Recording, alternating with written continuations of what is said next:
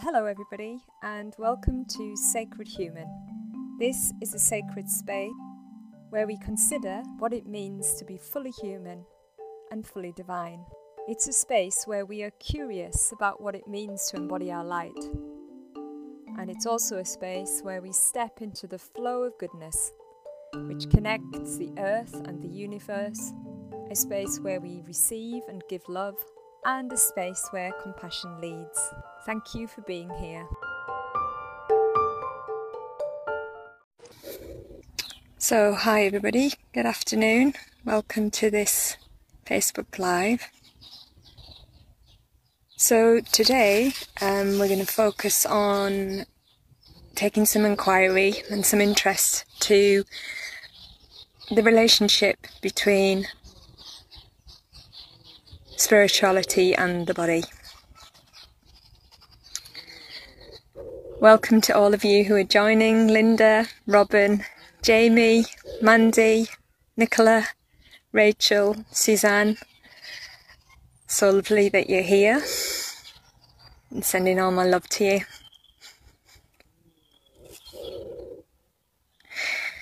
And so before we consider the topic for today, I just want to thank all of you for showing up to this and also all of you who have contributed your comments and your shares and the examples of your creativity.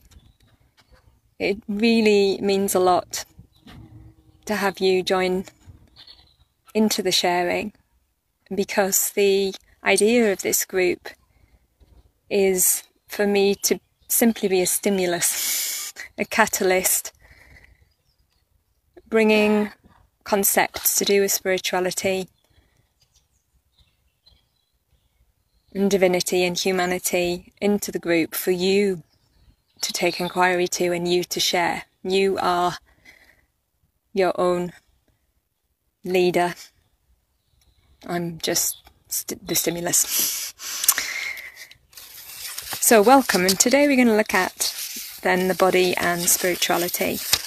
And this I could honestly talk for hours on um, because it's been a really important part of my own spiritual um, development and inquiry.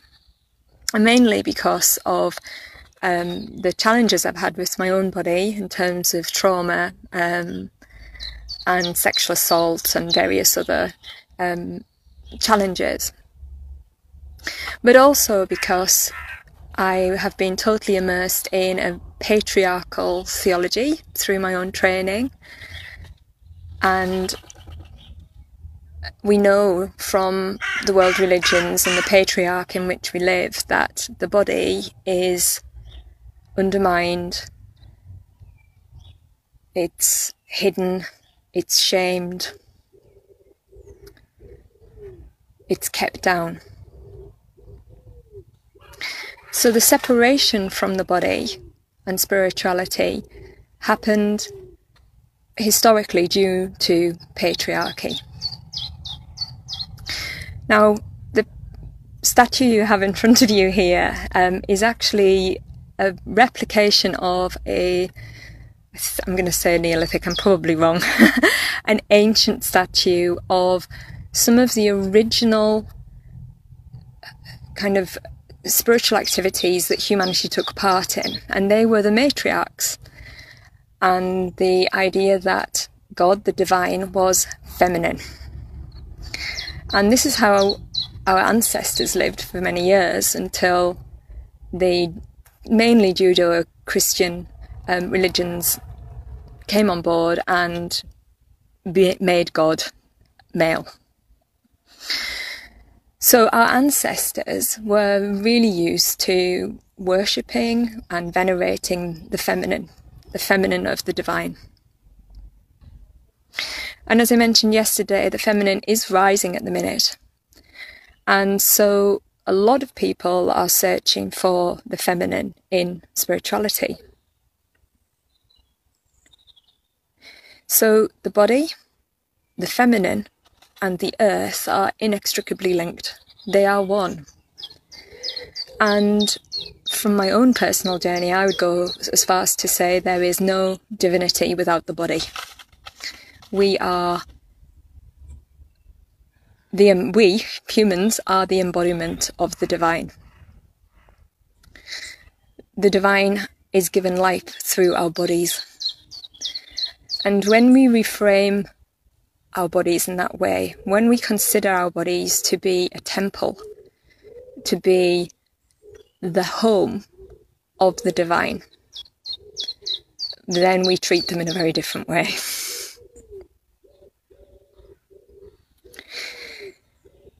So consider that. Consider that your body is the animation, the living vehicle of the divine, and see how that makes you feel about your body.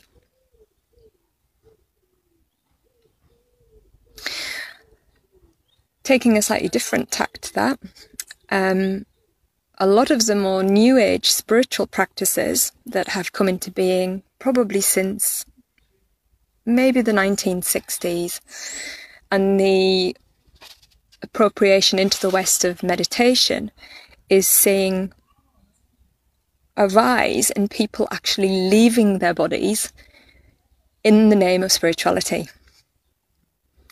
So, if we think of meditation practices and mindfulness, a lot of that gives a focus to the mind, calming the mind, taking yourself into a calm state. All great.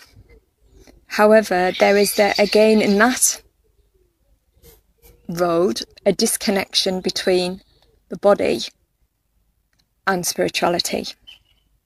And often from the new age spiritual practices, there is the concept of the spiritual bypass,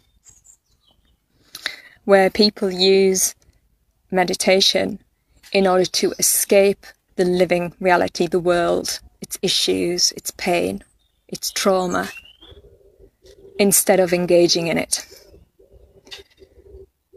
So, creating and rebirthing humanity when we are not actually living in the now in our bodily forms is going to be incredibly difficult. If we are going to evolve into being fully human and fully divine, we need to be in our bodies to do that, not bypassing um, our trauma and our hurts and our relationships, really.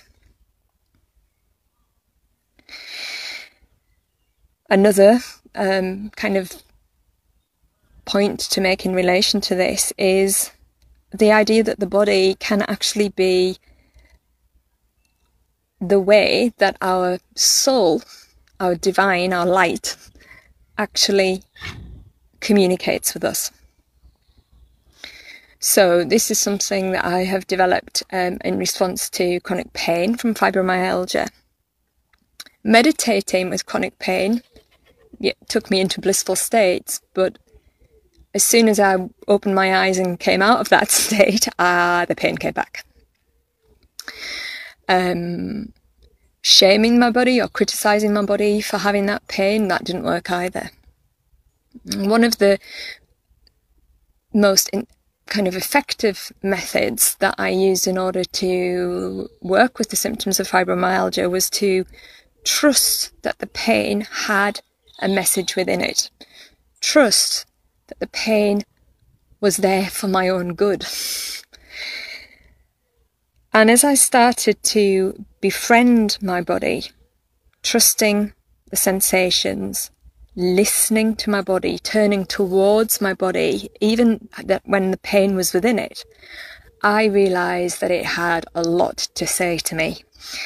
And through that, also the divine had a lot to say to me. It was actually happening for me, not to me, to wake me up to the ways in which I was still in the trance of patriarchy, undermining my feminine, not engaging with my spiritual path in, in terms of a living path, embodying divine. So, trusting the body that developing a relationship with sensation that the soul is communicating with you and being curious about that can really, really um, be helpful. And then, in addition to that, um, as I mentioned yesterday, in terms of our nervous system,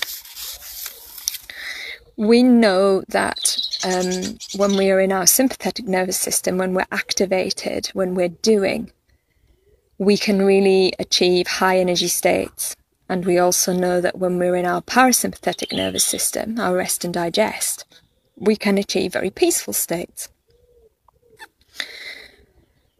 Both, there is, it's neither, the divine is neither in one nor the other, but it's actually in everything, it's in both. And in terms of spiritual heritage, um, within all of the world religions and spiritual disciplines, the use of movement to create ecstatic states of union with the divine has been done through the body for years, through dance, through sex, and also achieving the flow of peace from the divine through resting and relaxation, engaging the parasympathetic nervous system, has been done for years as well. It's all from divine because the divine and human, humanity, the body, are one.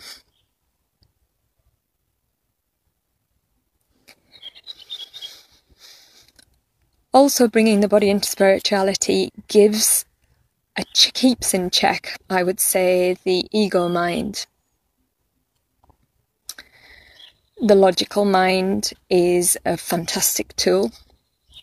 It's the masculine energy. It's important. However, remaining embodied and checking into the body when it starts to feel fatigue, for example, or there's pain, perhaps is a good way of checking whether you are in alignment with your soul path and with the divine. Staying embodied stops the ego running the show.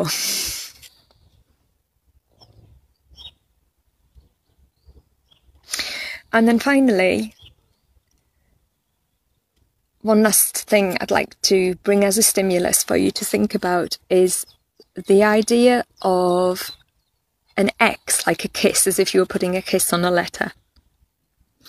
And if you considered yourself standing as an X, so feet parted, arms up in the air, parted, like a kiss, so you make the kiss sign with your body.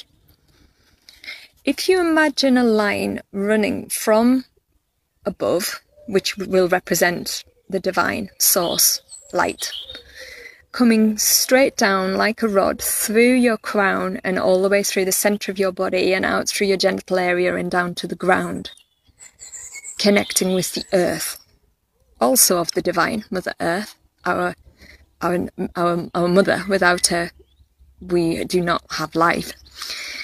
You see that complete rod line running from what we might call the heavens source right the way down to earth and you standing in an X, the intersection of the heavens, source light, and the earth is in the heart space of your body, the heart chakra. It is at that point within your heart that the divine and human, heaven and earth, above and below, the masculine and the feminine meet.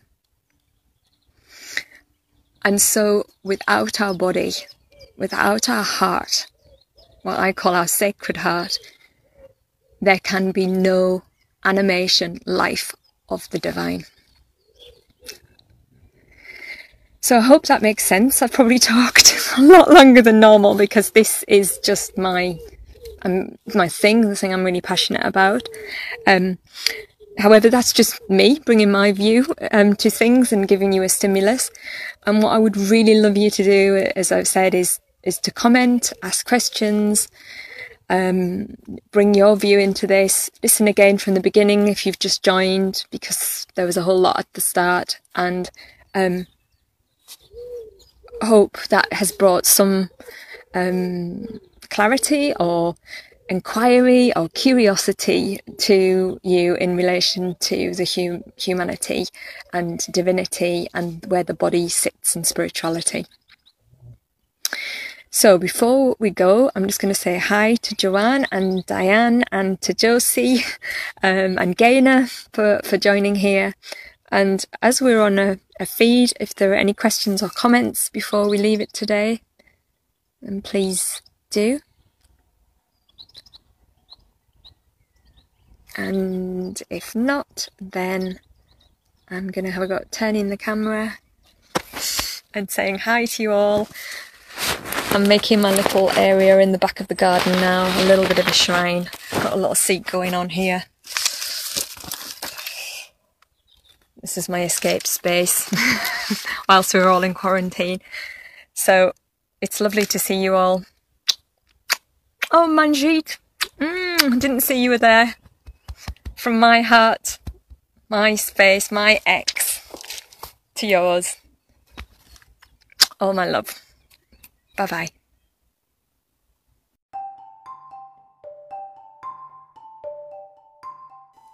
Thank you for listening to this Sacred Human podcast, where we explored the experience of being fully human and fully divine. To learn more, go to www.sacredhuman.co.uk or follow us on social media. Go to Facebook, search Sacred Human Group and click join. Instagram at Fully Human, Fully Divine, or Twitter at Sacred Human. Thanks for being here.